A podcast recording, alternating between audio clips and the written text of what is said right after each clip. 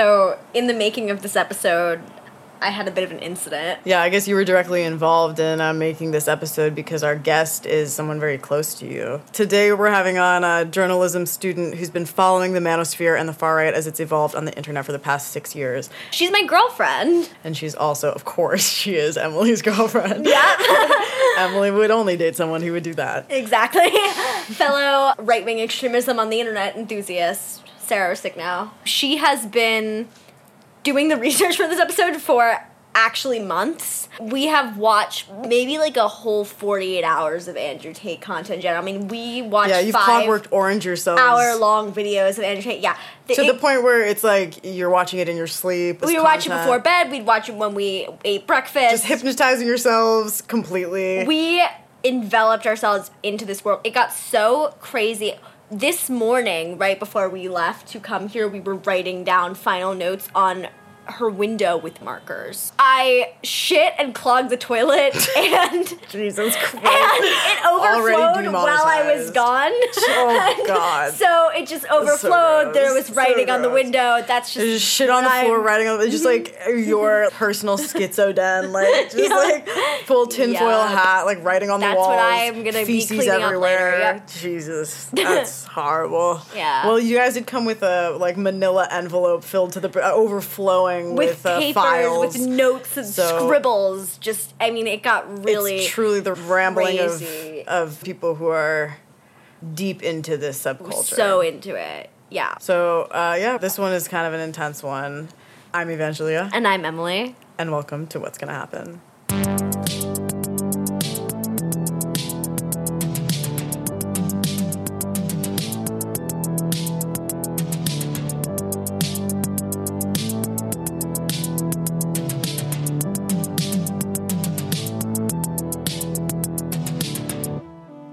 Tate's Prayer. Our Tate, who art in Bucharest, Andrew be thy name, thy kingdom come, through cam and fun, online as it is on the blockchain, give us this day our daily vodka, and forgive those, the shit munchers, for their trespasses against us. Lead us to women for temptation, and deliver unto us our dominoes. For his is the Lambo, the McLaren, and Ferrari, forever with Tristan. Amen. So that was the Tate prayer. Yeah, it was in the um, Tate Bible. Should I should I say the author of, of the Yeah, I think a- we're gonna credit yeah. them. Okay. think we, you know, we're a big source podcast, Right. and I'd like that person to have to take accountability. so it's not credit, it's accountability in this case. I believe it was written by somebody with the pseudonym G Slim. Thank you, G Slim.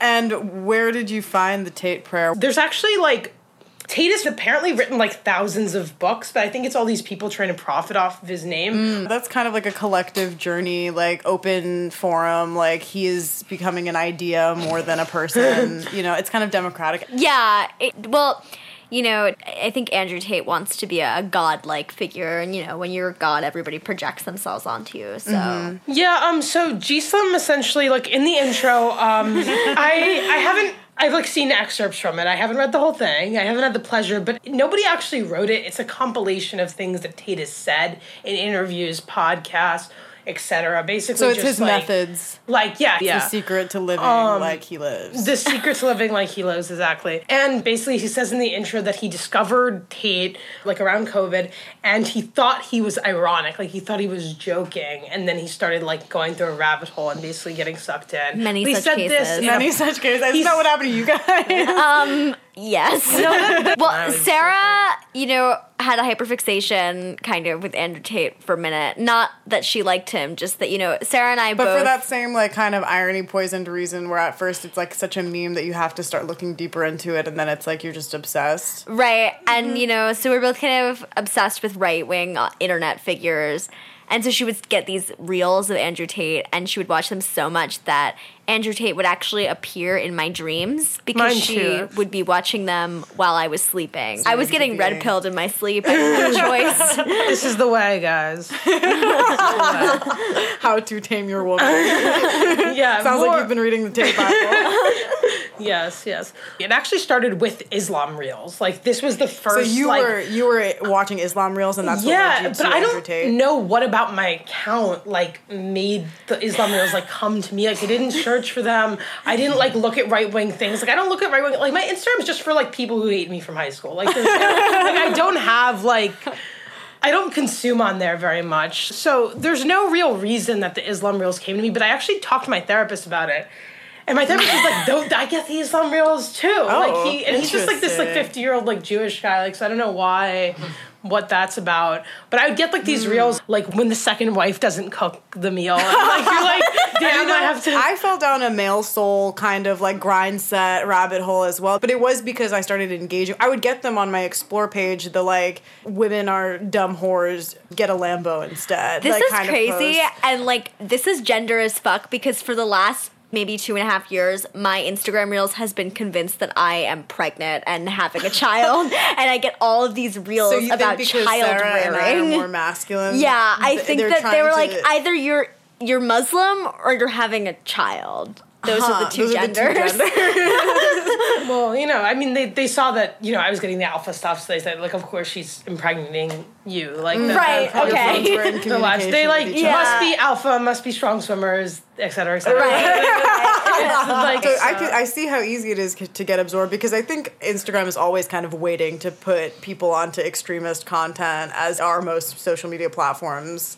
Um, it only takes like what two hours to receive like 400 extremist videos on TikTok. Yes, there was that yes. one. So those ideologies can really weasel their ways into the brain because extremism keeps you scrolling and keeps you engaged. yes. in a recent interview, Tate actually said um, the idea that I'm an extremist is actually clown world.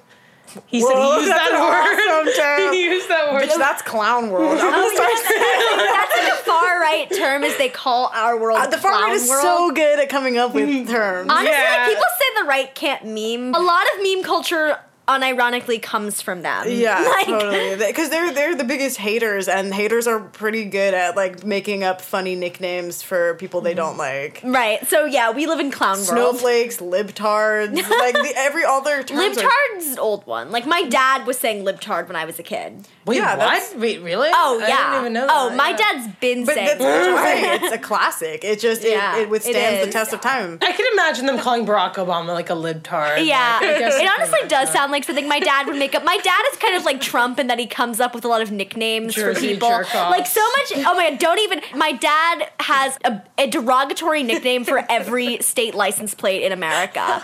You are either a masshole, a Connecticut, a Jersey jerk off. I remember him using all three of those in one breath when we were six years old, and he would drive us home from school. Yeah, exactly, exactly. And don't even get him started on people that have white cars.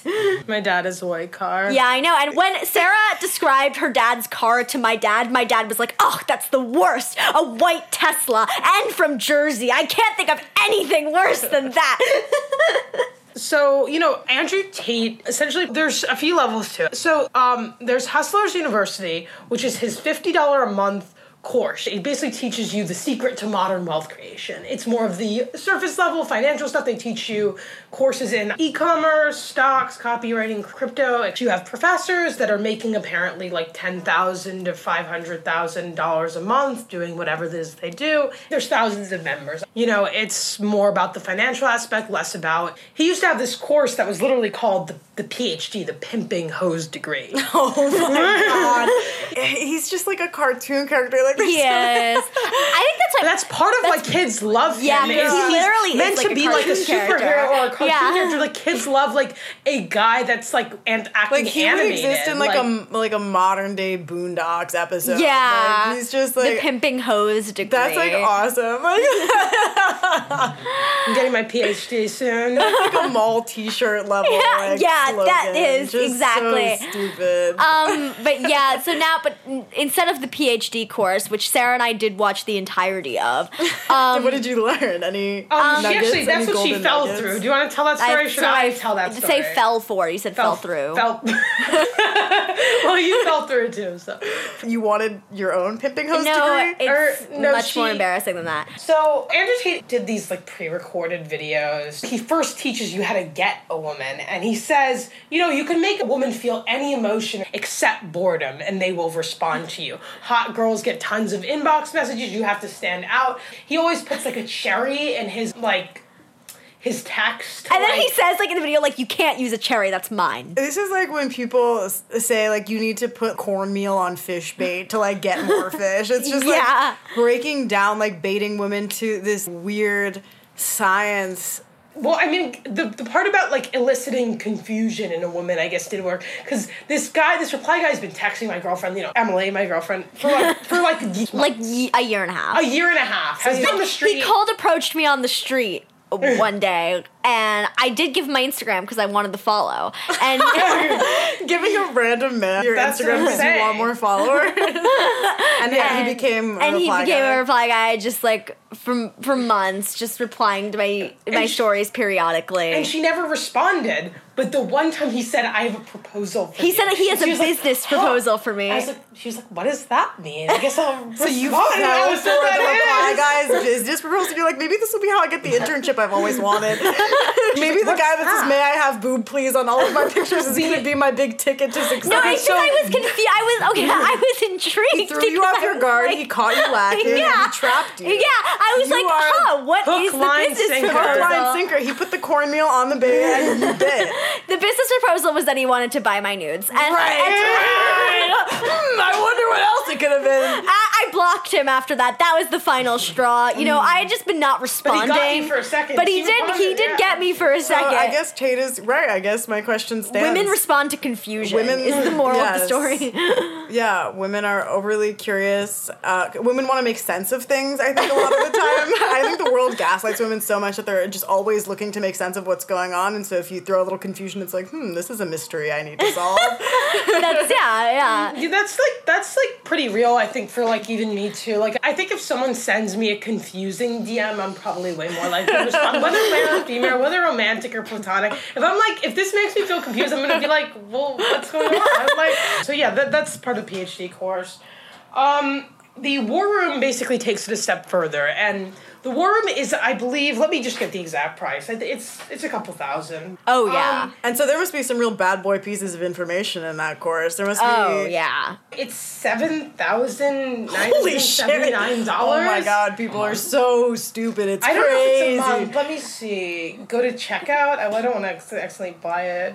This is like my fear. awesome. This is like my fear of like Apple that Pay is happen. like me like actually It's clicking to close the Scans your face and just like you now you paid seven thousand dollars. You have If Well, that just happened, we would have to all take We the would have, course. yeah, we would actually have to go to Romania. We're actually, we really want to go to Romania for Andrew Tate's court case, but then I was like, shit, it's gonna be Romania, and like, we are gonna you like might do have like to tone Eastern down Europe a couple things about vacation. yourself if you go there. I will What say. things? Andrew Tate's whole Hustlers University thing is basically he gives the guys You mean his followers? his followers, goonies, yeah. yeah. his um his like thirteen year old boy followers who join Hustlers University a fifty percent commission of every link that is clicked on from their pages. They basically create a page like Tate whatever Tate motivation money. So they share his link, they get a commission. yeah, they get a Yeah. commission. They get a commission when someone clicks on it. like basically. They every get half. successful thing in America, it's prostitution It's a and pyramid, pyramid, scheme. Yeah. And so basically, that's how he evades basically bans. He never had a TikTok account. All of his TikToks are all just from these boys, and I actually think that he was having the girls do it. That's a personal theory, but that he was mm-hmm. having his cam girls actually do them. The ins- that's my theory because there's certain things that I feel he would only be able. Either he sends out videos because there's these videos that I'm like, who took who took this? Is this a So private? he, he Yeah. basically supersedes getting banned from the internet because he has all of these like guerrilla warfare soldiers, very Fight Club esque, Yeah. Spreading his word and getting views off of it, Yeah. making commission off of sharing the links, make it you know profiting off of posting clips of him on YouTube with like that stupid music in the background.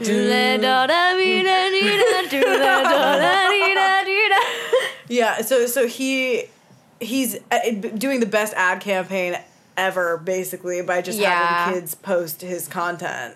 Yeah, that's essentially what it is, and And he'll um, never be erased because it's yeah. coming from so just many different every places. time and they have an taken down, a incentive to make it inflammatory and popular, Right. and he basically gets. And I, He's like hive minding people. Like Yeah, but people don't know this. Adults especially don't know this.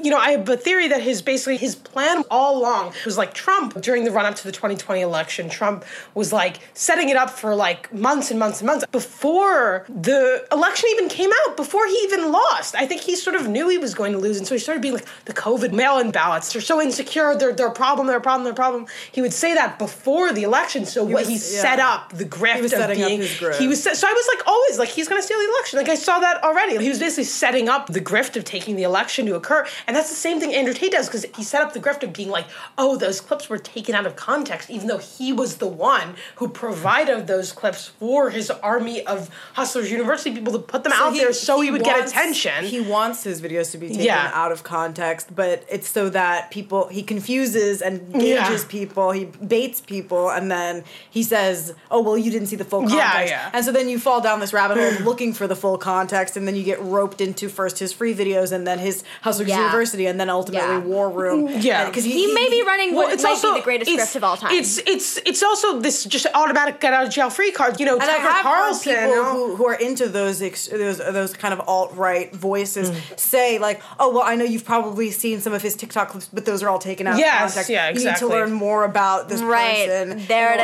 order to- yeah, I've heard that about Jordan Peterson. I've heard Yep. that about Ben Shapiro. I've heard that about eh, all eh, all of those guys. Kind of rely on, "Oh, it's taken out of context." Yeah, but you know, as someone who's watched their long form content, take it from me, it's literally all just as bad, if not worse. yeah. What Yeah. he does is he he's literally like he says straight out preying on people's energy. It's what narcissists do. It's what people who are energy manipulators do. Where he he's taking your attention by saying you need to look at me more. You need to figure out more about this, and then he gets into your head and contaminates your actual school of thought just because you want to follow that that chain. Right. He- he's fueled by the elusiveness that he creates by having his army of men relay his message and they're profiting off of it too.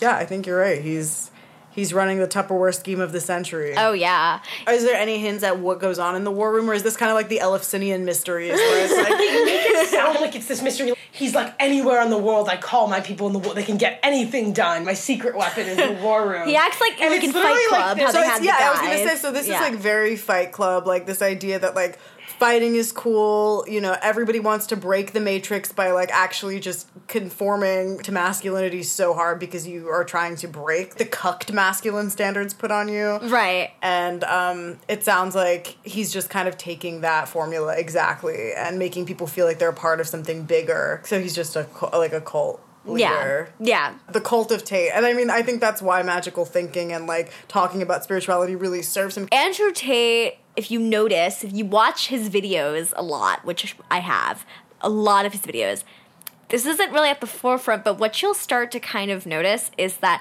he uses the language of spirituality a lot. And he's kind of a spiritual guy. He, you know, will talk about energy transfer and he'll say, Money flows to me like water. My energy goes out to everyone in the room. And like, he'll just use He this. says affirmations No, to himself. yeah. Well, actually, the money flows to me like water is actually from. It's even crazier. It's from the actual hypnotist that's in the war room. Oh, is he? What's and his so, name? Um, his name is Iggy Semmelweis. I think men do have like a desire, a deep desire to have a connectedness with a higher power, but there's no way that that's been repackaged today to make it cool, especially for people who don't have like a strong religious I mean, literally, already. I think spirituality is gay. Like, I think it's gay as fuck. Like, and men especially are so used to making fun of girls who like crystals and thinking that it's it's beneath them to be into zodiacs and shit like that but i think they secretly yearn for for being part of something bigger because they feel isolated in masculinity for sure, for sure. I, I think to explain, like, just a bit if you don't know about Andrew Tate's religious beliefs, he basically started as an atheist because he was in the red pill, like, manosphere community, and they were pretty atheistic for a while. But things have changed towards trad cats and right wing Muslim influencers. Um, Andrew Tate has converted to Islam semi recently. Here's the reason why I think he did it. One, because there actually is a hadith. A hadith, basically, if you don't know, is based in Islam, and hadiths are basically sort of a guide to living your life. It's not as authentic as the Quran. Quran is their holy book in the sense of like the Quran is believed to be given divinely from God, whereas a hadith is something that someone said the prophet did or advocated for, a story he told. A lot of religion have these kind of texts, and there's one that's actually like doubting a believer's beliefs is like killing him. And like so that's like So if that's you're Islamic, you can't question. yeah, you Islamic people, yeah, no you matter basically yeah, there is um actually hadith that, that has this anecdote about Prophet Muhammad. Basically, one of his followers apparently was about to kill someone, and they said, "Oh wait, I'm a Muslim because you're not allowed to kill Muslims, I believe in in Islam." He said, Wait, I'm a Muslim. And he killed him anyway. And the Prophet Muhammad got really mad at him because he said, You don't know what it, what's in his heart. You may think it's bullshit, but like, you don't know what's in his heart. Like, how can you be sure? And so basically, there's this cultural thing and cultural and religious thing in Islam to not criticize other Muslims. And once you're converted, your slate is wiped completely clean. Interesting that Muslims have a rule against criticizing other Muslims because Jews do not have that rule. Have Jews the have the opposite of that rule. Nobody on earth is more anti-Semitic than a secular Jew talking about a religious Jew. But to another secular Jew, I think to Goyim, Yeah, but Yeah. yeah, to Goyim, I shouldn't you even be know, saying Goyim on this on this podcast. That makes, makes us Jews look, bad. Uh, but yeah, but uh, I think it's to reach a new audience. I'm Yeah, thankfully an audience that cannot denounce him, even if they. Yeah, I was talking to my um my left wing Muslim friend, and he was like, I don't really want to criticize him too much because, or his belief. You can criticize a Muslim, but you can't really criticize and question their belief in Islam because you're supposed to let Allah judge them. They said they'll sort it out. And so there's this new audience here, and my Muslim friend was saying, like, he's family members that defend Andrew Tate actually, and and these are like older family members too, and so it's exposing them to a new, an older audience, an audience whose parents maybe don't disagree with him as much because there's a lot of liberal places where young boys with liberal parents are being exposed to him, and their parents are like, oh my god, what do we do? But like if you're Muslim and you and you see this guy who like appears who says he's a devout Muslim, you're maybe wanting your kids to watch him because you want them to be more connected to their faith because they don't really, you know, what parent has time to look into every one of their kids' influences? They don't really, you know, so it depends on. I think he's trying to get more like get the parents' approval. I think that's what going on Tucker Carlson was also about. also, yeah, and it also helps with his allegations of being uh, A sa- degenerate. a degenerate, and being satanic for sex trafficking women and stuff. Because if he gets like the the culture that I think values the modesty of women like the most out of all the ones we see in America, at least, then it, it almost gives him a good reputation. Among if if he has a good reputation amongst those people, he doesn't really need to prove himself to other religions. Yeah, and I think it's just a way of like sort of tapping into a new um, right wing audience. Um, in terms of some Muslims are right wing, obviously not all.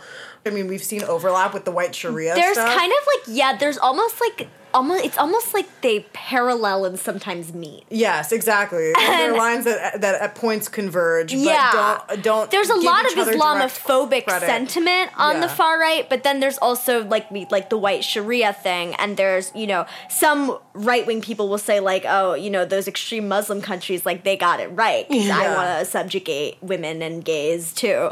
Yeah, Um, exactly. They they actually kind of Venn diagram at a point, and Andrew Tate just like solidifies that convergence, and he he brings it to the foreground. He he makes the subtext of their agreement context, and they like being acknowledged and seen. They like that there's this basically like someone speaking on their behalf, marketing their religion to a whole new group of people who might have been raised Christian or Jewish or whatever. I think that also speaks to the idea that a lot of men are looking for a new standard of masculinity and seeing this like new ideology and religion like open up that has such strong standards for men like it can be alluring right, right. it's also like kind of ethnic it's like how like white women have like gone on their like ethnic spiritual journeys for so long Right. white men are kind of like interested in that too In my experience, I don't know if this is just the content that comes to me, but I don't think there's really a non Catholic Christian infrastructure, a right wing young infrastructure, the same way there is for Muslim influencers. Just the general right wing has become more fond of institutionalized religion. It used to be that Richard Spencer, like, who was the big Nazi alt right guy of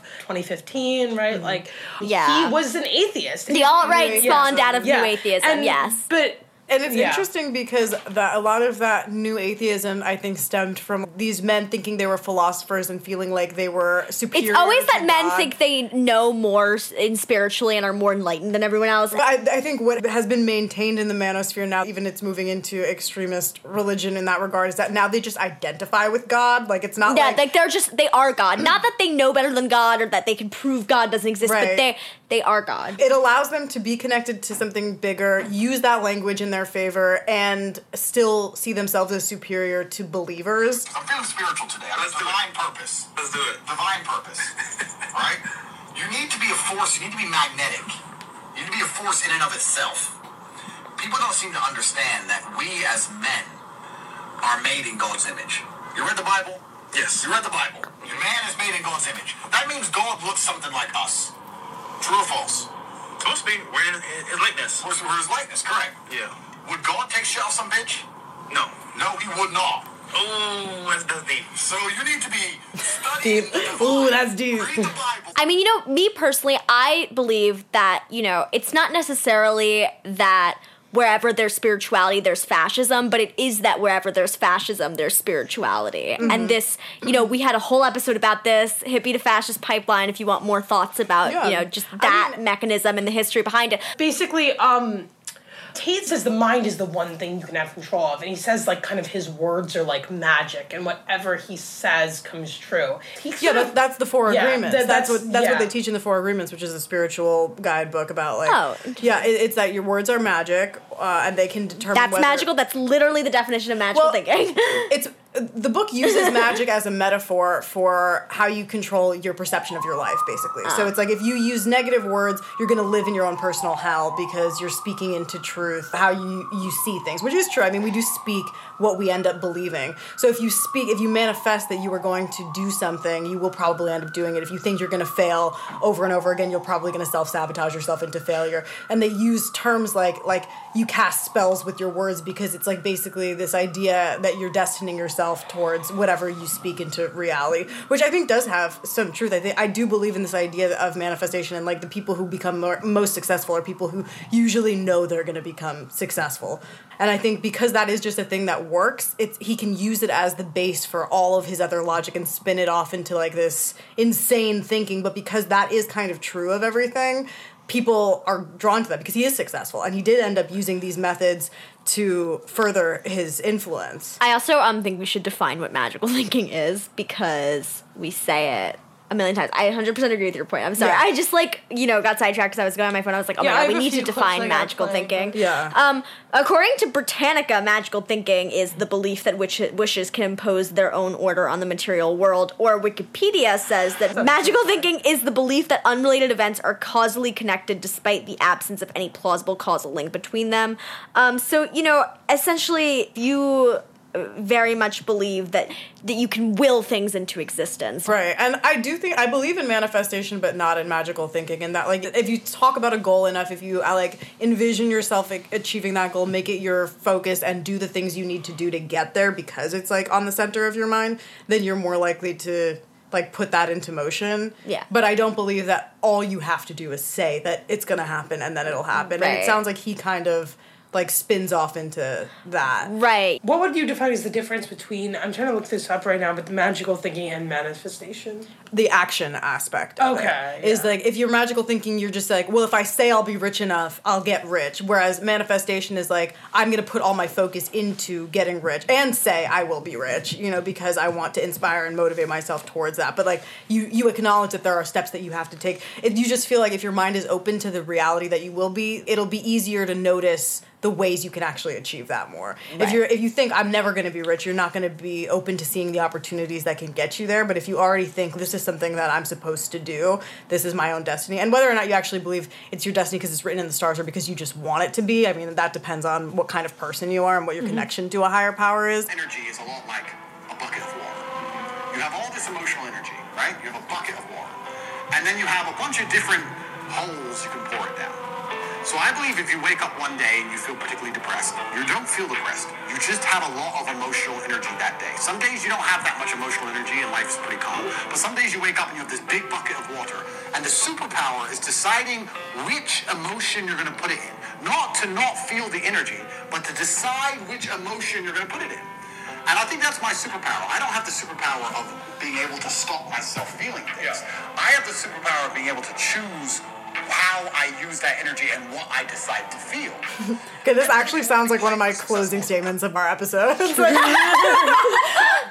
I think it's easy to like use spirituality as a vehicle for like getting- Propaganda. for propaganda because there is base truth in the idea of like willing yourself to like do what's right for you and like you know what he's saying right now is like if you're feeling depressed that's because you have too much like emotional energy and you need to put that into something bigger which is kind of what every every therapist does to you. Like if you're feeling overwhelmed what you need to do is go out and take a walk and take opposite action. Like opposite action is pretty much what mm-hmm. everyone says. So there is like truth to what he's saying and i think a lot of men need to hear that but they need it to be packaged in this masculine way. It's like it's like when like they sell soap to men and they're like wolf soap Right, exactly.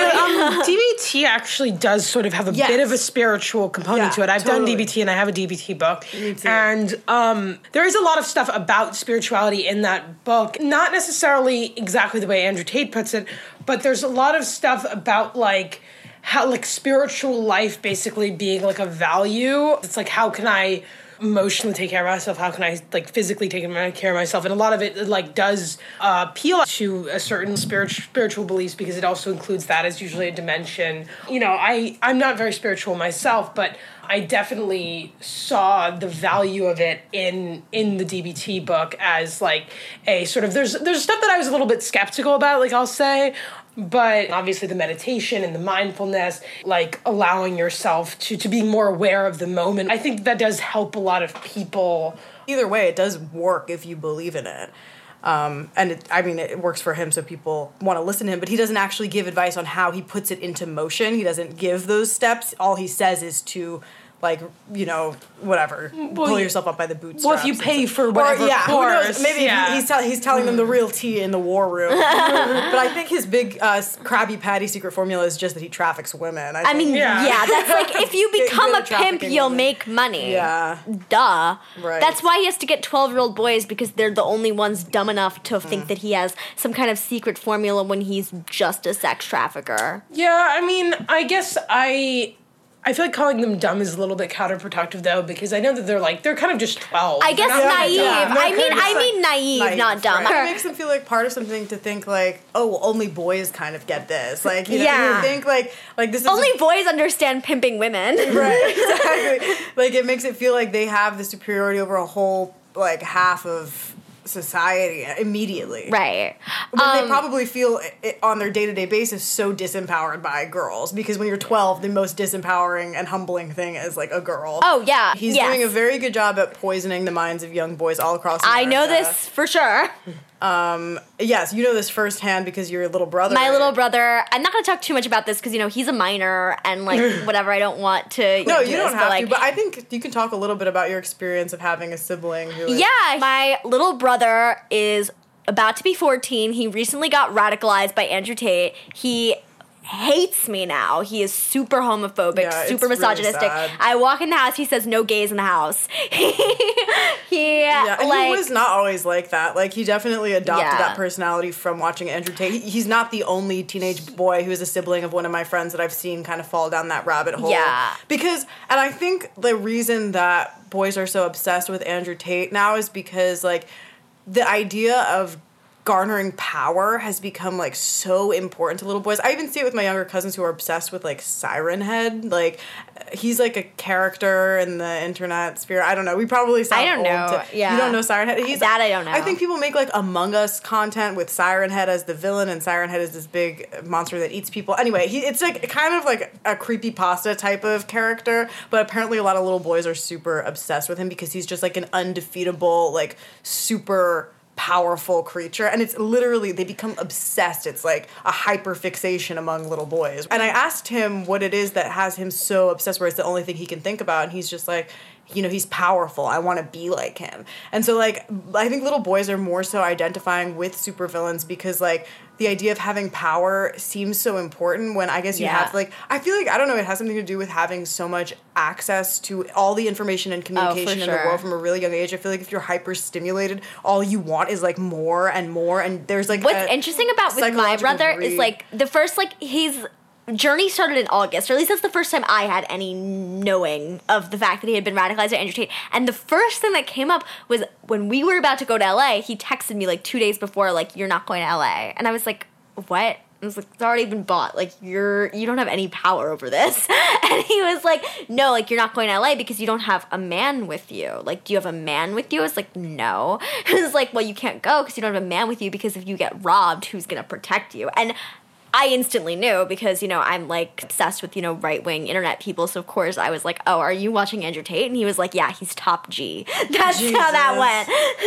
Yeah, and then it escalated into him just like having a so, super resentment for you. Yeah, yeah, just like being so homophobic and misogynistic and just like really crazy. It got really crazy. Yeah, well, I actually kind of I understand that being a kid kind of sucks because of Yeah, I hated being a kid. of power that a child Yeah. has and lack of control. So I think like the idea of like idolizing superheroes and idolizing like these powerful people, sort of like action figures and stuff. Like I don't think that's really anything new per se. It's yeah, more it's of not. just It's. I think it's that they're not. They're more into like super villains Yeah. almost. It's Yeah. Like, it's like they. They, the value system doesn't matter as much. It's way cooler to be like somebody that's like seeing between the lines and stuff. When you're overstimulated as a child from birth, like you want control, you want to satiate your desires. And so people like Andrew Tate who kind of talk about energy manipulation are convincing you that you can tap into a superpower almost. Like there's something Right. inside of you that can cause you to gain control quickly because also kids are used to gaining things quickly now. Right. So it's like if you can hack your way into like having more control, that's the most appealing thing to children now.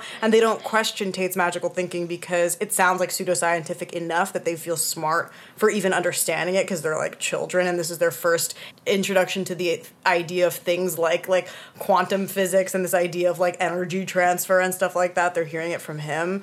So like he's te- he, what he's actually teaching is manipulation and narcissistic abuse. So he's using this flowery language of energy exchange as a vehicle to relay the message without it sounding like abuse. It's honestly a classic tactic. he thinks that happiness is actually a negligible emotion compared to pride and Yeah. that like he thinks more on a pride shame spectrum than a happy unhappy spectrum Yeah. and that kind of aligns with this idea that he tries to instill in young men that you're not supposed to strive for what makes you happy in this world you're supposed to strive for a life that makes you proud Yes, he believes that the what, that men should experience hardship. He says that tra- like hardship and suffering and trauma makes women worse and men better. He said that you know that if he had a daughter, he would give her everything. Like if he had a daughter and a son, he would probably take his daughter in first class with him, but leave his son in coach. I do agree with that, and I would do the same thing. That is another area in which I am pro Andrew Tate. All right, let me play this. Uh, I'm not going to lie to you. If I had a daughter, my number one concern would be her being happy. I just want her to be happy. So if I had a three-year-old girl and she was crying over some dumb shit, I'd be like, oh, don't cry. Come here. Give me a hug. Oh, cheer up. Da-da-da. If I had a three-year-old boy cried over some dumb shit, boy, I'm about to lock your ass in the cupboard. You better shut the fuck up. Holy shit. fucking whatever you're crying over. Right? So it'd just be a different experience. It's so you have This is be definitely how his dad treated him. So insane to think that there is a biological difference in how children think. Like they're all just children. Yeah. It's so sick. But he's speaking to that like embarrassed and ashamed inner child of every young boy that he's talking to. Yeah. Like, the- oh, for sure. He's forcing them to repress their emotions and look to him for approval. Well, And Andrew Tate is like a stand-in father figure for a lot of boys. When kids have the internet, they're gonna look for their internet vice. Like, what is the thing Yeah. that's gonna bring them comfort no matter what? Everybody is looking for a home base on the internet because it is so overstimulating, and that's why people create parasocial relationships because they want an anchor point. And especially if you're like in your formative years and you've always had the internet, so you've always kind of like needed an internet parent, or more there for you than your real parents because you can beckon your parasocial relationship whenever you want. You're kind of as a young boy given the choice of like Logan Paul or Andrew Tate God, nightmare. or whatever fucking uh, uh, Twitch streamer is like the person of the month. Yeah. or who's the one that showed his dick by accident? Oh, I don't even remember his name. I've read these articles and stuff about testaments from like guys, and I actually, my therapist actually told me he has a client that's like a goes to a private school, and he's like a big fan of Andrew Tate, and he says Andrew Tate saved him from suicide, and basically, like I think a lot of they. What would you aspire to be if you were a boy? If you didn't want to be like, who would be your role model? If you were a boy, do you think? And like, what's like a good like? Was that be a good role model, or would like who? I don't think I know enough about who like popular men today are for young boys. Mm. But I feel like, but think about I mean, there's like Logan Paul. Yeah, think about like Andrew that's hard. Tate. He's like a bad Yeah. role model. I mean, So, so, no, what I- you're saying is this is all about fatherlessness. I, I mean, it literally is. Yeah, I think yes. it's about male role model. Like, the, I agree that there aren't a lot of good male role models today. I don't know. Yeah, I guess I don't know. And you think that there are more good female role models than good male role Um, models? I think yeah. I think it's because there are a lot of good like ba- like men just are bad. yeah, like um, of course there are no good Who- male who role are- models. who are good male role models of the past. but not they weren't they were good for, they the were time. they were good, They were yeah good that's for- the thing is that it's actually for the standards of the time but now there's a real lack um like yeah the standard it's of the standard is confused at this point, so there Yeah. is no way of even being a good male role model. I think that makes a ton of sense, and it's why men are really frustrated with like that there is no model of masculinity. Because even though that was problematic for the time, it was more solid, so it felt like there were better male Mm-hmm. role models because there were men that fit a simpler, more mm, you know probably abusive standard back then, and we've kind of decided that that's not cool anymore. But also now there's nothing to replace it. I think what was always admired for for male role model was basically um superheroes and I think that boys still I actually have thought of that Mr. Rogers for some Wait, reason. Miss, I don't. I, I feel don't like for know maybe about for like a that, baby. well, okay, at what I age think of boy? Bob, Bob Ross. Every little boy wants to be like Bob Ross. that's literally like I I that like that's like blackpilling. You're like this like fucked like like this like old man that like is like really friendly to his neighbors. It's like the perfect. No, what's gonna happen is not think Mr. Rogers is a cock. Mr. Rogers was the primary good male role model, i and then My- Mr. Rogers was a See, the cock. thing is, is Um, but like I I don't know like in terms of. I guess like I don't know like what GI Joe or something or Yeah. like like heroes like Marlboro Man. agents of like um, American imperialism Right. heroes um oh, Spider Man was a big one. for me. Spider-Man, yeah, I- I- Spider-Man I, wanted to still, be like um, Spider Man. What the fuck is wrong with you? Oh, but I don't, I don't want her to know I'm Spider-Man. I want her to still think I'm a fucking nerd. If I was Spider-Man, you think that bitch wouldn't be sucking and fucking? By hook or by crook? I'd be like, bitch, I'm Spider-Man, come here. And she'll say, okay. If by some crazy twist of fate, some crazy twist of fate, she goes, no, I don't want to. Be like, Psst, fuck you talking about no? I'm a G, Spider-Man. No, it's just crazy that he fantasizes about being Spider-Man and then raping a woman as Spider-Man using his Spider-Man powers. I would expect I, am sorry, why is he dogging on Spider Man for his uncle dying? He's like, it's gay to have your uncle die. like, it's not weird, because also I feel like if he was a superhero of anything, he'd identify with Batman, who bought his power and just like is really Yeah, buff he actually does say and like I'm. Batman. I'm actually gonna Right, look and that then Batman, um, both his parents died, which is gayer than just your uncle. Up. let's see what he, let's see what he has. to say. I realized yesterday that I can actually, genuinely, right now, nothing is stopping me from becoming Batman. Nothing. I have a Batcave. Okay. I have an Alfred. Okay. I have a Batmobile, a Bugatti. Yeah. Bugatti. Rich as fuck. You can afford body armor and all the crap that All the Batman crap, needs. can buy it all. I'm charismatic. There is nothing stopping me putting on a suit and being Batman.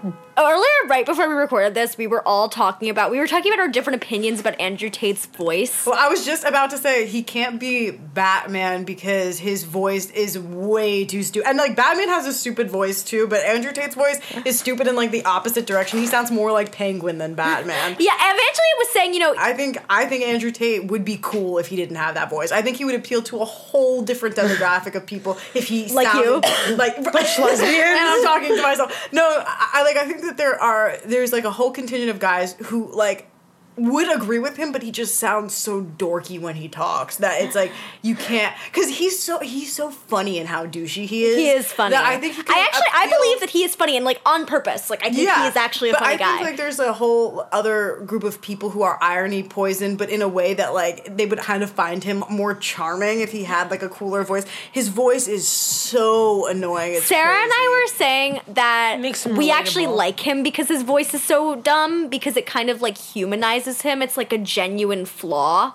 And so, like to us, I think that kind of brings him down a peg, and it makes well, that's what I'm like saying. him. Like he would be elevated to a, like a terrifying point if he had like like a smooth ass. That's voice. true. That is true. Thank God he has a stupid No, yeah, ass it's- voice. It's, for the better because I think there would be a lot more people who wouldn't be able to see through his bullshit if he sounded cool. I Just hate his mixture one of, of the- accents. Spider Man. Stop crying to get the robber who killed his uncle. Does he even catch that robber ever?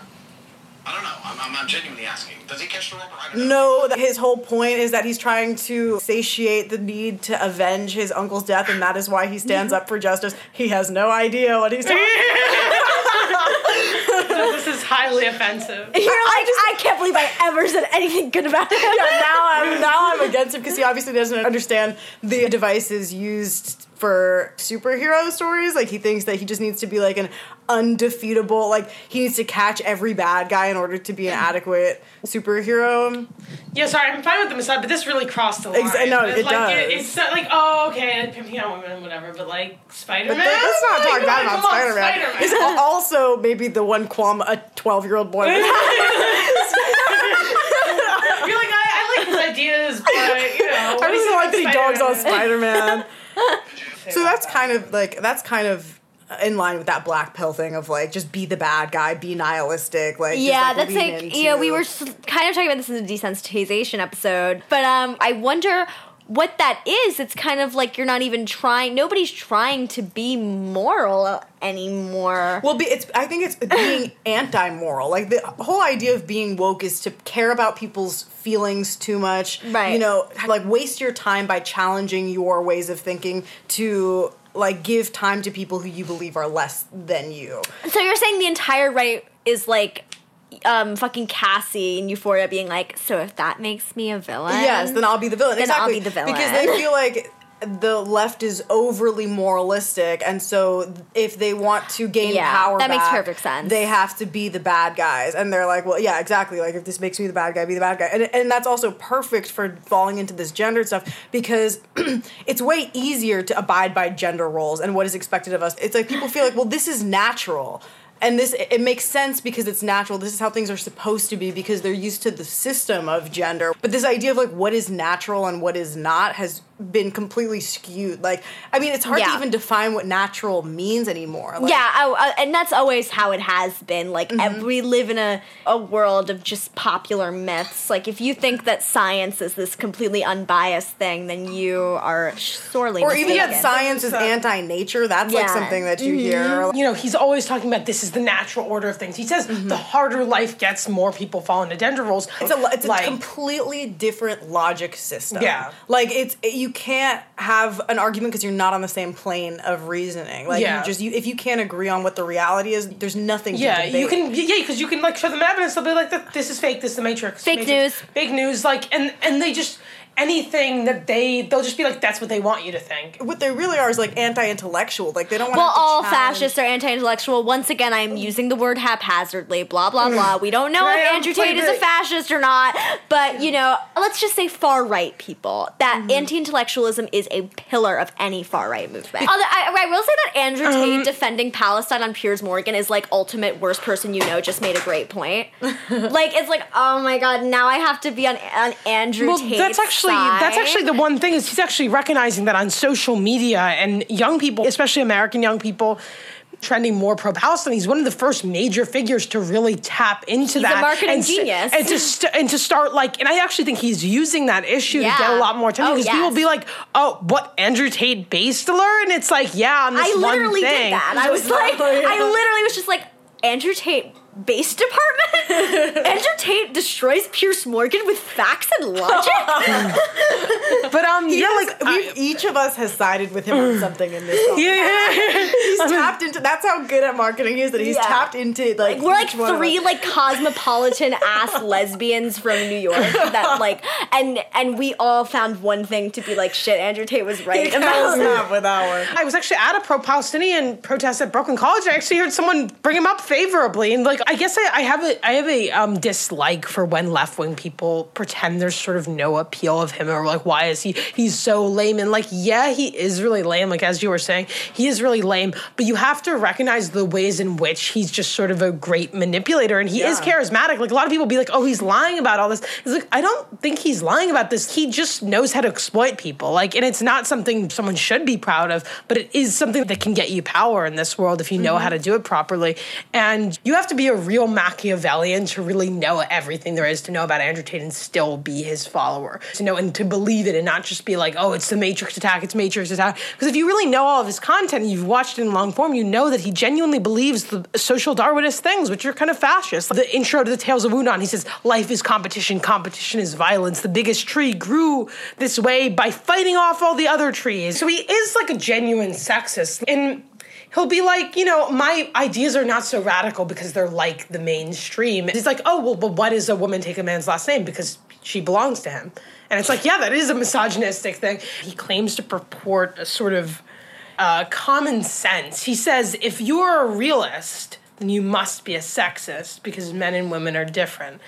And this is obviously like, this is a very, like, you know, we've heard this before. This is like a packaged version of a sexist idea of what can men do and what can women do. Like, women can raise a child and men can fight, can cure cancer, mm-hmm. can build society, can. So it's like, what? It's All like, true. it's not just one role for men, it's like any role you want, basically, but child Except, conveniently enough, men can do anything except laundry and raise children, which is something that women are naturally good at. Like he was just straight up saying women do have a role. Their role is to be obedient, loyal, raise children, and uphold the home, and that is a very important role. And they, you know, have. Although he also says that women, that he says that men need women spiritually, that women Yes. are spiritual soothers, that they're, you know, they're comforted. Like, you know, when you have a bad day, you want a woman. yeah.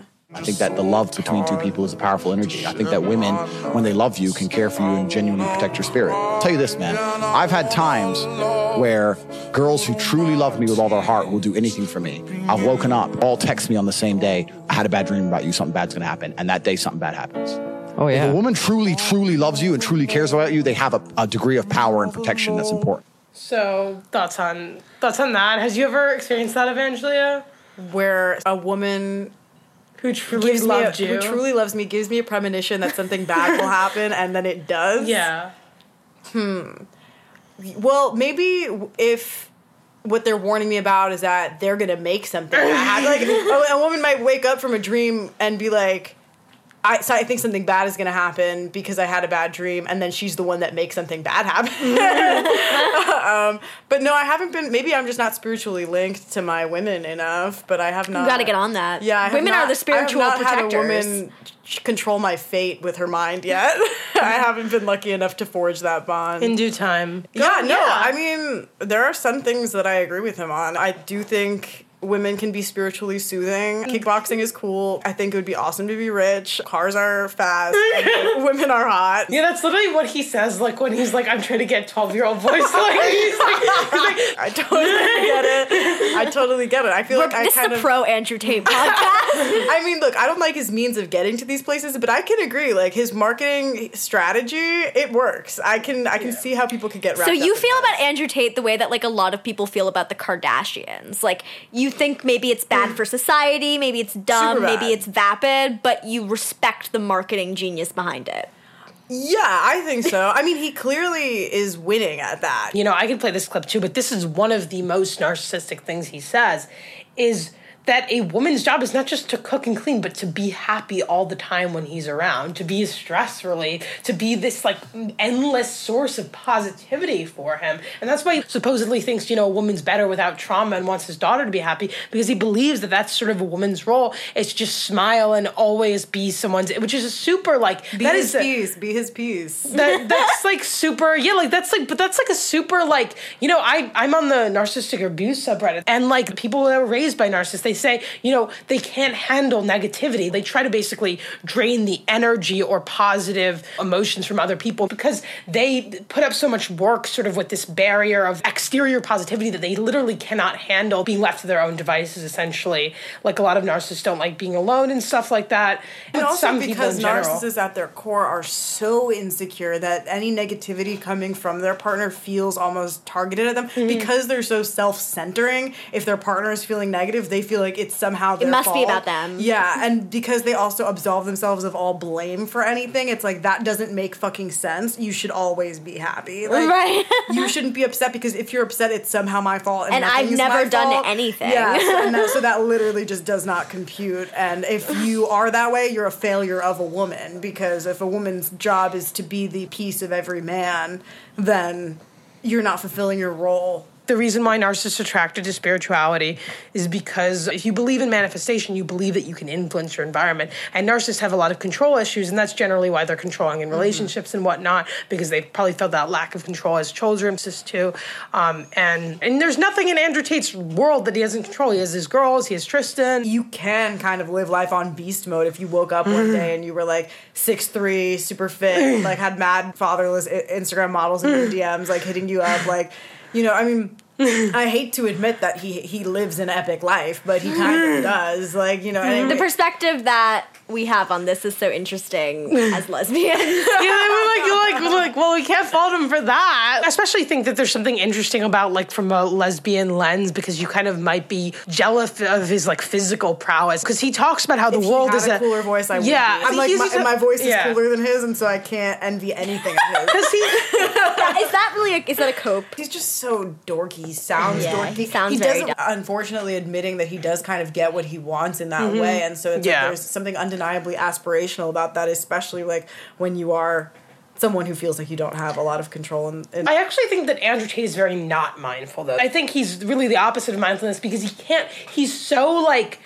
He says he Well, can't that's- relax that's- essentially, yeah, like, that's and that's why- a real lack of mindfulness. Totally, and that's, like, and that's why it's a false spirituality. That's Mm-hmm. why it's spirituality as propaganda, and he's not actually a spiritual person because he is his own god in his head, and that's the complete Mm-hmm. opposite of what it means to be present. I actually. I think for a lot of spiritual people, that's what it is. yeah. I think they're their own god. th- what they get tripped up in is that they think they're better than other people for having spiritual beliefs. But if you're Right. truly a spiritual person, you don't think you're better than other people for having spiritual beliefs. That's completely the opposite of what it means to be truly present in the moment and spiritual. You don't look down on other people for not sharing your beliefs. You feel empathy for those people. You feel a part of those people. You know, not pity, empathy. You just can't be the god of your own existence. Yeah. And really, all he's talking about is just living in his head and being in his ego. And I think you're really right in that that will never allow him to relax. He doesn't even enjoy. He says this clip where he's like, only a broke person um, talks about how good the food is they ate. Like, because if you have really liked it so much and you were rich enough, you'd have it every day and then you get sick of Gratitude is for it. It's like, people. it's like this that's really honestly like me with Chick Fil A as fuck. I've watched a lot, a lot of Tate interviews. He says, I fuck women so they listen to me. I use it as basically a control mechanism, one. And two, sex is only good when you don't have enough of it. There's this anecdote of him going to a sex party and stuff, and he was like, it was disgusting. And you know why it's disgusting to him? Is because the idea that a woman would be having sex with anyone but him, it's the exclusivity. And that, you know, why is it impressive, quote unquote, to have sex with a virgin in, in male culture or whatever? It's because nobody has done that before, so it's only you, you're special. And so I well, think you're, that you're sex, kind of the god of their yeah world, yeah, and it's a way to make them most impressionable, which is useful if you want to exploit them for Kim. Yeah, you don't have to measure up to uh, their expectation. When they have no expectation, you are the standard, and his whole thing is being the standard for people who don't know any better. Because his biggest audience, whether for who he dates or who listens to him, are like teenagers. yeah, it's really funny how like his whole thing is he's almost like refreshingly honest in his whole thing being like I'm really manipulative, I'm abusive and manipulative. and his fans somehow think that he's not manipulating them too. The physical act of sex in and of itself, really, maybe for women it's different, right? But as a man, the mm-hmm. physical, think about this carefully. All the men watching this, think about this carefully. The physical act of sex in and of itself really isn't all that pleasurable. Yeah. Most of the time, you're worried about making sure the girl has fun. You get 10 seconds of fun at the end, and you have to put up with her ass for hours afterwards. That's all sex is, right? So the whole point of sex is a connection between two people, and I think having a genuine connection between two people is worth more than the sex. So her question is, up. Boo. Yeah, okay. Gay, gay. Faggot. Pussy boy. I'm sorry, I can't say faggot or Oh, can can I? we say faggot?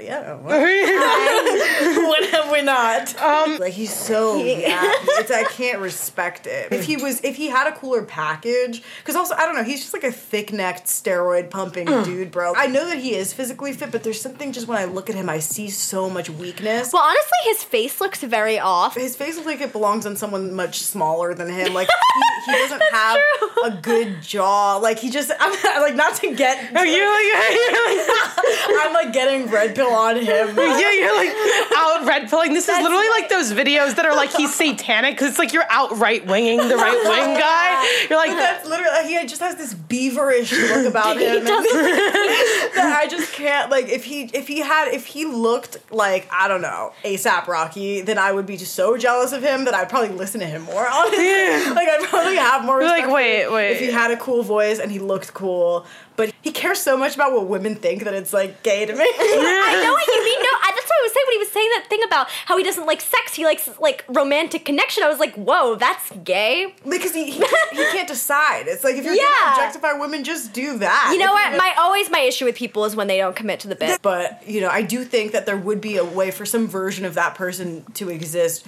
who could probably garner like way more respect from I don't know people who aren't already incels and talk like that. It's like what you said about his voice, how that humanizes him. Like I think people identify with that because they're all Yeah. the well, actually, kind of guys Right. like, are like pushing their glasses brim up all the way to their face, and he sounds like that guy, but he looks like how these guys see themselves in their head. He looks like the GTA character that they make themselves to feel. Uh, so. Andrew Tate kind of like is for those men what Taylor Swift is for women. Taylor Swift's like lack of style and just lack of general swag kind of humanizes her, and that's. I think a big part of why people love her so much. So Why women identify with her because she's awesome. She is like the most famous pop star in the world. She is pretty, you know. She's skinny. She's tall. She, you know, as this having this great whirlwind romance Yeah. with this football star. But but she has just like a total lack of swag that humanizes for- her. It's, it's almost uncanny valley. Like, Yeah. it's like when I look at him, it's like, wow, you're supposed to be a cool guy because everything you say is trying so hard to be that person. And technically, you meet the criteria because he's not lying about like his access to these things. I mean, maybe Right. Mm-hmm. sometimes he is, but like for the most part, he is actually wealthy and successful and has women.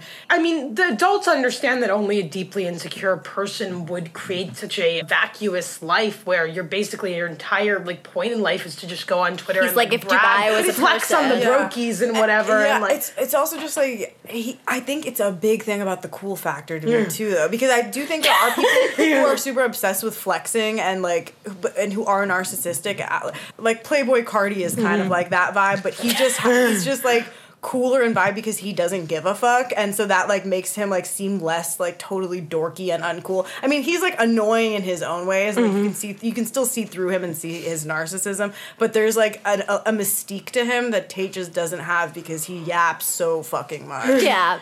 Actually, like Andrew Tate says that in like person, he's actually pretty quiet, which is actually interesting. Um, probably yeah every move is calculated he's a popular loner he's the quiet guy with a lot on his mind That's literally what. i'm sure But um, but like basically, because what he says is all I do is work. In actuality, he was saying this on the Muslim podcast to make him seem like a good Muslim. But like, because I watched this Muslim podcast of him, he was like, all I do is like work. Like people say I'm a degenerate or whatever because I like you yeah know working whatever. for him but is like, like, sitting on some podcast Editing panel. porn videos. Yeah, and, You look at and like just talking his shit, like trying to promote himself. I mean, if we edited porn, we would pretty much be there. He's really taking notes out of the "What's Gonna Happen" Bible. Boom. yeah, you guys are on his grind, like literally. Oh yeah. this because this You is- had the Gawk Gawk No, 3000. no, no, no, no. This is actually a serious point, right? This is a very serious point because the Western world has collapsed in real time and it's a failed society. And one of the reasons it's a failed society is because of the over sexualization, especially of females as a whole. If a woman comes up to me and goes, I'll be the best sex you ever had, I am fucking revolted. I don't want the best sex I've ever had. I want you to be pure and a virgin. You should know what sex is. Cook my fucking dinner. Shut up. Don't, talk, Hey. don't come and talk to me about fucking sucking dick. It's vile. It's disgusting. I don't want to hear that shit. Wait, when did you you said that thing about um, Andrew Tate is really close to Andrea Dworkin on like the Yeah. anti-sex Oh spectrum? yeah, Yeah. yeah. No, this is like because This is like some real galaxy Okay, so break. there's two Tate interviews that I love. Some of my favorites. One of them is one of his first interviews, and he actually the things he said, I was like like base like base department calling a little bit. Because he was like older women are invisible. Uh, and he was saying you know as a man you control your destiny. Like you build yourself from the ground up. Like if you're born a beautiful woman automatically life is easy which i don't really agree with. But i guess what i would say you know life is easier if you're a beautiful woman. If you're born ugly as a woman you're fucked. Like you're you're fucked because Yeah, he you was saying like as a man you can be whatever you want, but as a woman you can only be beautiful. and there's no way for you to get this like general societal recognition from you know and things are changing here but this is talking about worldwide a measure of like what it means to be a woman what it means to be a man like this is still very true. And he sort of acknowledges this. Ugly women are to red pill men as the armenian genocide is to us presidential candidates. Like they talk about it when they're small. They're like no it totally happened. Like did these this exist? and then once they get big or once they get you know once they get past the primaries no mention of it. He never, I never heard him talk about ugly girls ever again. He just pretends like they don't exist. A lot of essentially. red pill and they do. really Like, don't they really exist in his world. they don't- yeah. because he's curated this reality of being around. He's like, women are responsible. Women always try to avoid blame. Women don't do anything. They just sit on the couch all day. It's because he's drinking only dating these abused 19 year olds. Yeah, uh, bitches love uh, talking about Starbucks and posting memes and vaping and not doing shit, and it's because the women that he dates are just Are 19. teenagers. They're like, like fifteen-year-old Romanians. Like, like But yeah, but he like he intentionally maintains this world where he's completely right. Like he needs women to be that way in I order mean, for him to with feel superior. You know, I don't feel any kind of bad for Andrew Tate, but who I actually do feel kind of bad for is Tristan Tate because Andrew Tate kind of abuses Tristan, and you know he says like I'm the older brother, so what I say goes. Yeah, I and you mean- can see him putting down Tristan like in mm-hmm. their Yeah, videos together. because Sometimes every bully needs their goon that is like almost Yeah. As good as them, but will never be as good as them. Right. Because it's meant to reinforce exactly how all of his fans feel, which is like, oh, I'll never be as good as him. I have to keep trying to be as good as him. Maybe I'll be keep-" Tristan. Yeah, like or or, or they want to be Tate, but they identify with Tristan whether they realize it or not, and he, that he needs to be there as like a physical stand-in for who his audience. I also is. think like for Tristan, it's just like he's just repeating that cycle of abuse with his older brother because his fa- their father was super abusive. So basically, in 1992, his dad was um, kicked out of the Tate. CIA. Emory Tate. He's named after his dad. His name, his full name is Emory Andrew Tate. Oh my god, Emory. Um, what a gay name. that was yeah, that was my high school history teacher's name actually too, Emery. Um, so yeah, no, Mr. Davis. shout out. You dropped his full name. go, go find him. You know, people should find him. He was a fucking pervert. Like, Oh, he's the one, the big Yeah. guy. Yeah, that, yeah. uh, The gave big you- guy. the- That was obsessed with Olivia. Yeah. The one that made you walk on his back, or That is was a different That's one. Chang. Oh, Don't talk and, about and you were cool with that one. Okay, we won't talk about it. that, that, That's that- our boy. Barefoot. And honestly, I, I let it happen. No, it's just like like a friend, friendly. Like it was. There's no totally friendly way for a teacher to ask a student to barefoot walk Yeah, on his back. that's not friendly. Not I had socks on. I think. That's- Oh well, then that makes it okay. They're like condoms. Yeah. exactly. chess genius.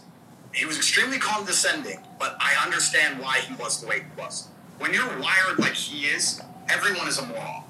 And when I say he had photographic memory, everyone goes, "Oh, I know someone's photographic memory." No, you don't. I'm talking about what's your phone number? The cool. Six years later, just on a payphone. You- you- you- you- you- Like it's just like how the fuck? Just everything you told him, he remembered everything. And, and that becomes a detriment because if you remember and you pay attention, if you remember every number plate of every car around you, then you're in a car with the guy and he's like, last Thursday that car was beside us. That was it. I don't know. Of course you don't know. You don't know, I do know. That car was beside us next Thursday. Do you believe in coincidences? Like, well, maybe it's a coincidence. Maybe it is. Maybe it isn't. And then, and then you can't argue with him because you don't know if he's. He's like, well, you're. He's just describing a man that has gaslit him his whole life. No, no, the, one- No, no, wait the, till the the, end, like so punchline of this is actually really funny. I'm like punchline. It's like a totally serious anecdote about his father. I'm like the punchline's so good. No, but it is seriously. Thursday. He's like, well, you're not smart enough to remember all the number plates, son. So you just leave this to fucking me. And then you turn off the road because this dude might be following you. And, and I'm not saying he was paranoid. His dad is schizophrenic. My father got diagnosed with narcissistic personality disorder, and I do believe he had it. But and people say I have it, but I don't. When you have true narcissistic personality disorder, you truly believe you're almost invincible. Does that make sense? Like, it- it- guns were pulled on him. And go, you think that's going to kill me? Shoot me. Shoot me. You fight. And he get furious. Like, how dare you believe a weapon can kill him? He was fucking enraged. Like, that's who he was. So yeah, he was a super interesting guy to grow up around because it's weird to be around a dude who's so big and so strong and also so smart, and you have to just accept second place all the time.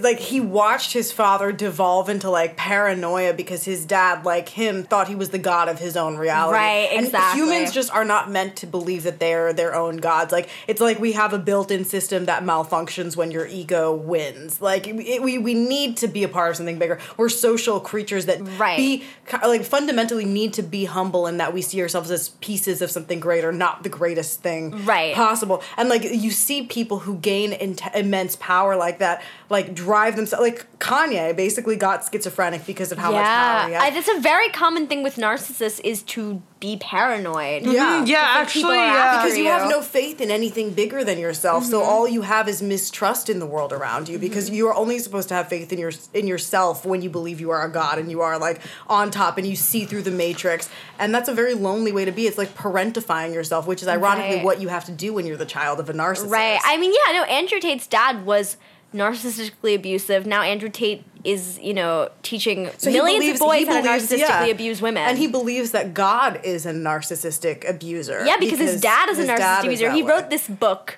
called Tales of Wudan, where his self insert is atop some like vaguely Asian Lived mountain. 3,000 Lived years for three thousand years atop this mountain. If I was Christian, I would think this is satanic. Like, yeah, like, under um Master Poe, who is just his this dad. He looks like his dad. He's like is a black. It's like, Asian- like a he's Carlos Asian. Castaneda fan fiction. Like this is like um, the teachings of Don Juan, but like with uh, Andrew Tate. but it's just like self-insult. about his dad.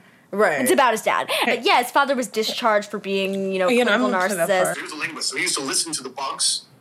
If they bugged the room, he'd listen to the bug in Russian and translate it.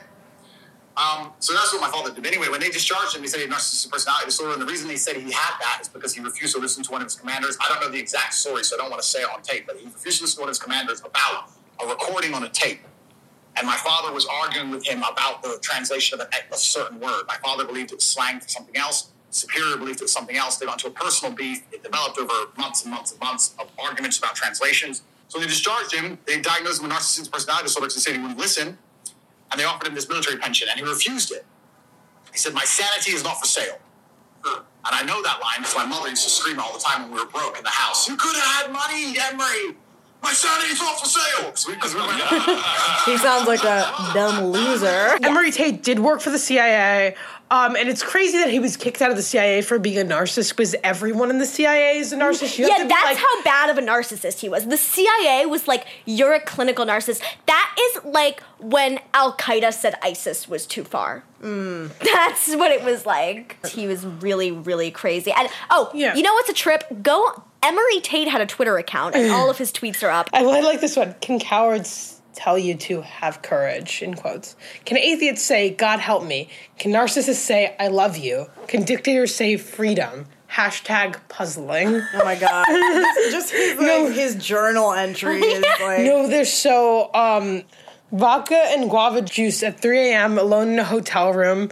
N word, gotta have a screw loose. I say tighten up, don't lighten up, tighten up, buzzed. So I do kind of feel bad for Tristan, Well, but not in- Andrew. He can in- go fuck himself. he's just doing the same shit as him. I don't care if he has daddy issues too. like Yeah, I mean, I honestly feel a little bit bad, but not very bad for both of them. And the reason why I feel a little bit bad for them is he was like, I could not handle being a normal person.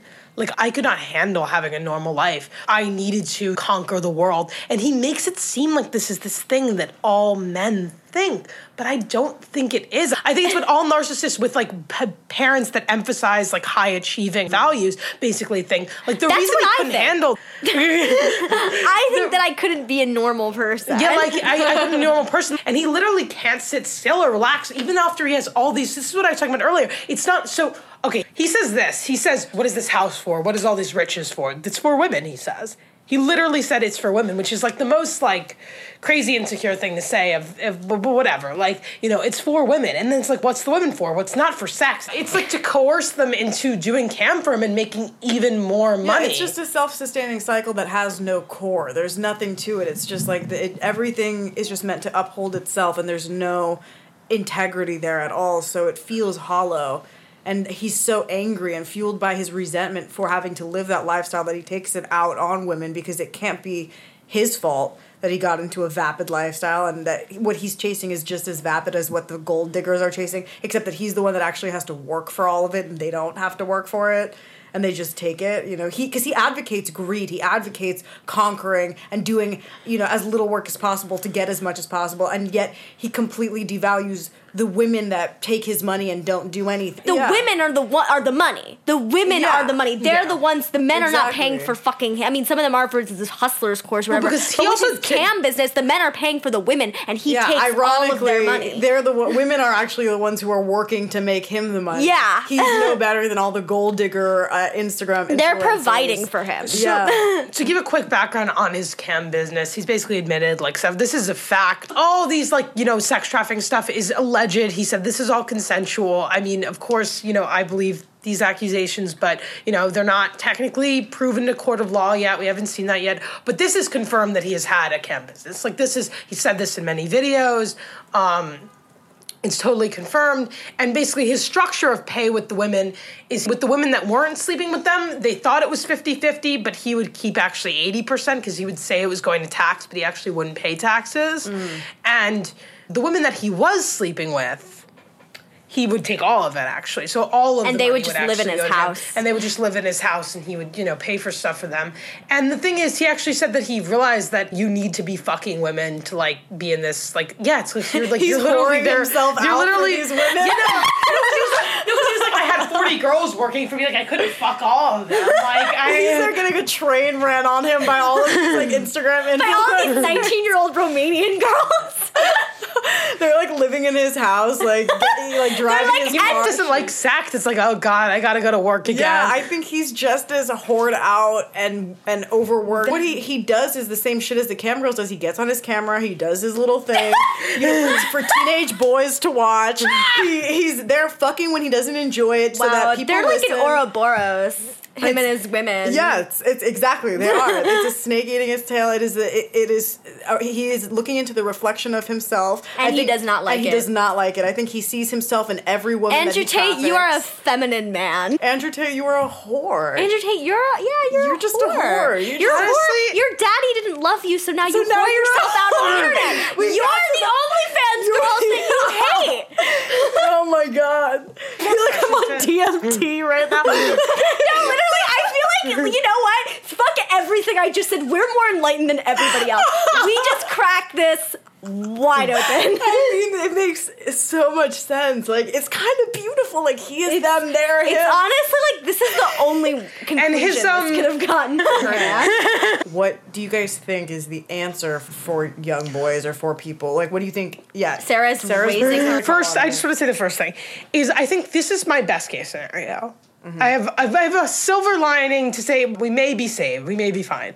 I remember when I was 13, I would go into a YouTube comment section. It would be more racist than like the fucking like the Oh my the God, worst. yeah. vi- it was just vile. Like it I was really like learned there's about no way. racism in YouTube comments. Yeah, I was like, no, I the, in sexism too. Like I, it was, was crazy. crazy. But in but you know, everyone grew out of this like SJW cringe. Yeah, I think part of me And- sort of thinks that Andrew Tate is to kids now what being a white nationalist was like when we were that age, Right. and maybe they'll grow out. of Yeah, it. That's that's act- that's yeah, that's what I was gonna say. Um, this red pill stuff, the rise of right wing nationalists. Slowly, these kids actually did like stop believing these things. If you talk to any guy our age, there's like a five percent chance he was like a No, fascist any, at some if you some point. talk to a guy our age that's into memes, there is a thirty percent chance he was a fascist at some. Point. Well, point. everyone's into memes, so like, But, if like, you talk to a guy into who's slightly socially awkward or like slightly autistic, then there's like a thirty Yeah, percent like, chance. uh, any, anyone Like- who was kind of chronically online probably Yeah. had uh, Yeah. an alt right phase in high Yeah, school. Yeah, exactly. Yeah. That's like a thing amongst people our age now. Is like, oh, I had a white nationalist phase, and like Yeah. obviously that's horrible, but a lot of people in communist spaces are actually like used to be I used to- fascists. like, the- yeah, the like I see a lot of trans people. girl pipeline. Yeah. All too real. You Thank you, Gia, for your contribution in this episode. As perfect. you are. She's literally looking at like infrastructure right now. Like I don't know if you guys can see this, but like she's been looking at infrastructure for the past hour. The second she said that, I just command cued it. Caught red-handed. Yeah. Caught on Google Yeah. A Japanese satellite. Didn't realize that we had stopped recording because you were hyper zoomed in on the Google Maps link of a bridge in Japan. Um, So my point is there could be sort of a mass realization or sort of like this slow unraveling or de-radicalization, maybe another ContraPoint, maybe ContraPoints will come back and do, do a video on Andrew Tate, You're please. the only Contra- no, but it's not because ContraPoints was perfect for de-radicalizing white nationalists because mm-hmm, she, she was like very part- white yeah. and she's like and you know they didn't care as much about the gender stuff. The fact that she's a trans woman makes it so that she could not de-radicalize these people. It needs to be But somebody honestly, else. it's, I think it's more that she's a woman than even trans because Andrew Tate is weirdly okay with. Andrew Tate is anti-trans in the sense of like, oh, save our kid. Like they're they're because Yeah. he basically says the LGBTQ they put the T with the G to confuse us. I believe I believe that the right in America has decided to pivot to the grooming and gay stuff because they realize that the race stuff doesn't work because America is becoming more minority whether they like it or not and they realize that there's actually more appeal in actually just trying to get the minority cis het men in teaming up with them against women and gay people mm. let's pivot to women and gay people because we can get this the privileged people within these minority communities to be on our side by targeting women and gay people instead of racial minorities. I think that's what happened. Yeah, sexism wins yet again. Yep. Mm-hmm. Yeah, I what, mean, what we need, I guess, to mm-hmm. replace it Yeah. is, is if we can't have a ContraPoints because she is too much of a woman to garner the attention of his fans, then we need a an even cooler male role model Yeah. who has the opposite values of him but is even cooler. Yeah, I mean that's really it Someone who interesting. still feeds into because the thing is, in order to appeal to to boys who grow up and feel that life is a game that needs to be played by capitalistic standards, it would need to be someone opulent enough to capture the attention of these boys in the way that Tate does. But that in itself is kind of antithetical to the values that we'd want Hmm. a male role model to have. So I guess we kind of what we need is like a down to earth, like grassroots Yeah, no. kind of masculine man who like is respectful. Like we need like a, an anti-polarization, like middle ground, like masculine man. But that like, ah, but then also men need to feel like it's okay to feel. so it's like. I don't know. We need like a tender-hearted cowboy. I don't you know. know, we need like a maybe yeah, like a Marlboro man that's like maybe pro-trans. Like, I don't know. Spitballing. What- no, I think like I honestly, you know, what I think is a good masculine activity. Fishing. Mm-hmm. Going out. We need someone who's like. We need fucking someone who like climbs trees, like a Steve Irwin, like like sort of like Yeah. a someone who wrestles crocodiles and Yeah. like is and, and believes that women can do anything. yeah, Like, I believe that women can also wrestle crocodiles if they want right, to. Right. Um, but he got killed by a stingray, which is kind of. All right, I'm not gonna say that's gay. I'm not gonna say that's gay. I respect Steve Irwin. I just think maybe for the kind of guys that are gravitating towards Andrew Tate, they might think getting killed by a stingray. Maybe just like how their standards for women are impossible, their standards for men are impossible as well. I think men are experiencing that and like Yeah. being like they're and and that is driving them fucking crazy. So they're overcorrecting. Yeah. So we need we need a guy who we need a good dad for the men of today. Uh, They need fathers. But like, what's the perfect masculine They- role they model also- of a father? this Yeah. age, they need an internet dad too. L- Yeah. Just like, Millennials are horrible. If I grew up with a millennial father, like I don't Oh, know, I, God. You'd be, Uh, looking, you'd be fa- dad shopping online too. yeah, like I dad I- shopping on YouTube. Yeah, I'd rather have like an absent father, honestly, than a millennial father. Whole generation's cock. oh yeah, non millennial. Fucking millennial. I mean, Tate is a millennial, right? yes. He actually, He actually is. is a millennial. He's a Yeah, that's why he is. That 'cause, makes like, so he, much he's sense, he's actually. these rant- rants about like Star Wars, like about how he's like, why is everyone so obsessed with He Star says Wars? like He's American outdated. Pie was the peak of culture. Oh, you know, there's this video talking about how 2000s is like is the modern world without all this addictive garbage like social media. You know, people just living in the oh, He's moment. just nostalgic. He's just nostalgic for when he didn't have to shave his head to hide his receding hairline. Like Actually, he says he can grow a full head of hair. I don't know if it's true though. Not- his not- hairline's not great though. I saw it. you it's not great. Yeah, hairline, it's not yeah. great. Um, um, I would say like I actually it's so funny that he says it on American Pie because I always talk about how that's the worst time ever to be a woman because like all the sexual liberation for men, it's literally like there was no awareness of like coercion or sexual assault. So it's literally like this like fratty like oh it's okay to do whatever you want to a woman because there was no like chivalry like it's okay to like come in her face, fuck her in the ass, do whatever you want. But like and like but like there's no awareness of like respecting like women and stuff. And so it's, it's full sexual liberation for men, but it's like oh do women even know what masturbating is? Like it's like really like sick Really time horrible. period. It used to be bad to rape a woman in the 60s because it was premarital sex, not because it was rape, but because it was premarital sex. they got there somehow. Um, I guess. Yeah, like- like- um, right answer, wrong equation. Yeah. yeah, so like, but then in the 2000s, it was like, well, that's not bad. What's bad about it? Like, Right. so she was a little drunk. What's wrong with getting drunk? Yeah. know, the plot of Superbad was literally was like, get those like, girls drunk. yeah. Like, and I love that movie. Like, yeah, Yeah, like I love that movie. movie. But like, um, that's a funny movie because it's like almost like there's some satire in it. So I mean, ultimately, we need. So we're calling to action uh, a new male role model. I mean, I, I. I, I am sort of black pilled on the MQ. So Uh, my actually, my brother black pilled me on men. I used to not hate men, but now I think they're all horrible. I mean, I have male friends. I, I like my male friends. Like, but you know, I, I, you know, They're kind of horrible too, right? when I had a lot of male friends, I was like, God, these guys are awesome. I love playing Mortal Kombat with them. I love joking around with them. I love hanging out, and they're really bad people. Like I think they're bad people. I don't know. I- I and don't- I, enjoy them. Like I I, think that's kind of how I've learned to just like kind of stay neutral about guys. Like they're- they're I've had some male friends now in the past that are shitter, but I've had some male friends that are pretty decent people. they're great. They're just people. Like they're fun in so many ways that I think girls aren't even able to be fun because men get to explore. Mm-hmm. 'Cause men get to be are. free. They get to be free. Yeah, they get to be like like. There's a coolness about that because you're allowed to to develop yourself as a man in ways that you just can't as a woman as much. Even though you know you can say there's so many options. It's like when you're systemically oppressed, you're not able to have those those uh, individuation rights from a younger Mm-hmm. age, and also like when you have like an unadulterated life in a world that like is built for the kind of person that you are you're just gonna inherently be kind of a bad person a little bit But that's the thing. It's like women would be fine without men, but they're here. They're here. They're everywhere, actually, and it's kind of scary. In, in like patriarchal societies around the world, on average, it's seen as your dad protects you and then your husband protects you. But I've never had a dad, and I'll probably never have a husband. So I'm just like here. Like that's why I'm learning sambo. So the conclusion is we just need women to learn sambo and That's Sarah's current hyperfixations. martial arts. Get on gotta uh, sambo. Do get on sambo. or like kicks. You could do kickboxing too. Any It's, martial like, arts. so we're giving the same advice to women that andrew tate is giving to men is Like, that to get- get, get into big martial into- arts Get into martial arts. get big roid up make sure you get your protein lady Yeah, get a high value man. We- yeah. Maybe pimp him out. We just gotta tate him back. Look, I, think- I think we need we need, me, we need to create a male role model that has a lot of integrity, and we need a female role model that has none. Yep.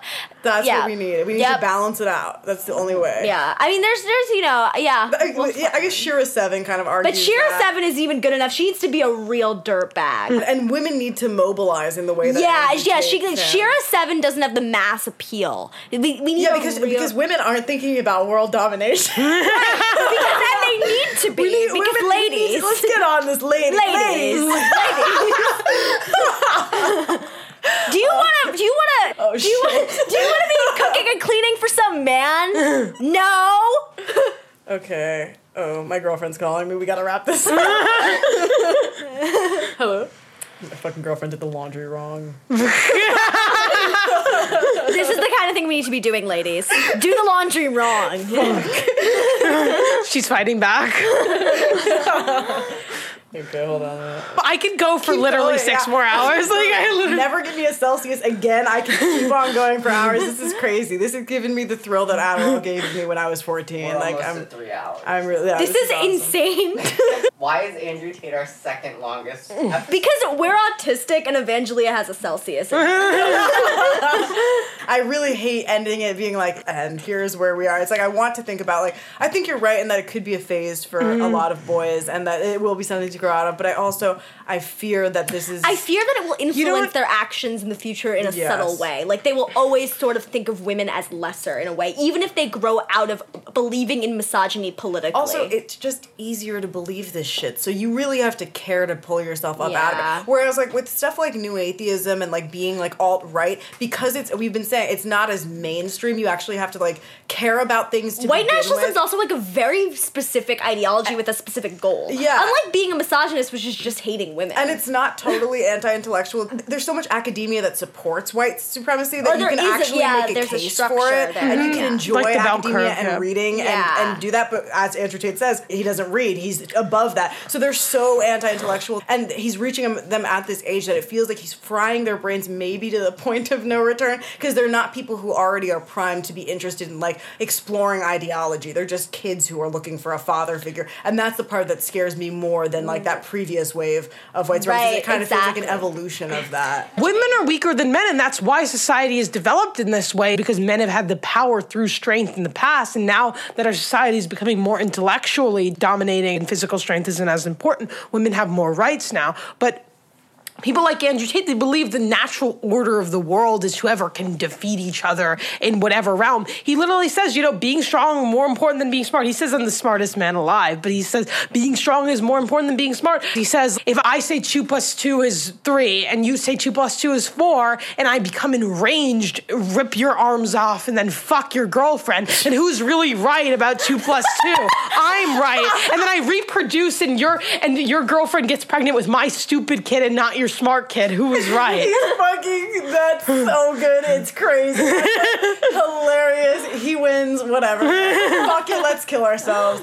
Group hanging. He wins. All right, bye. But now you want to do samba, right? Let's work the fuck out.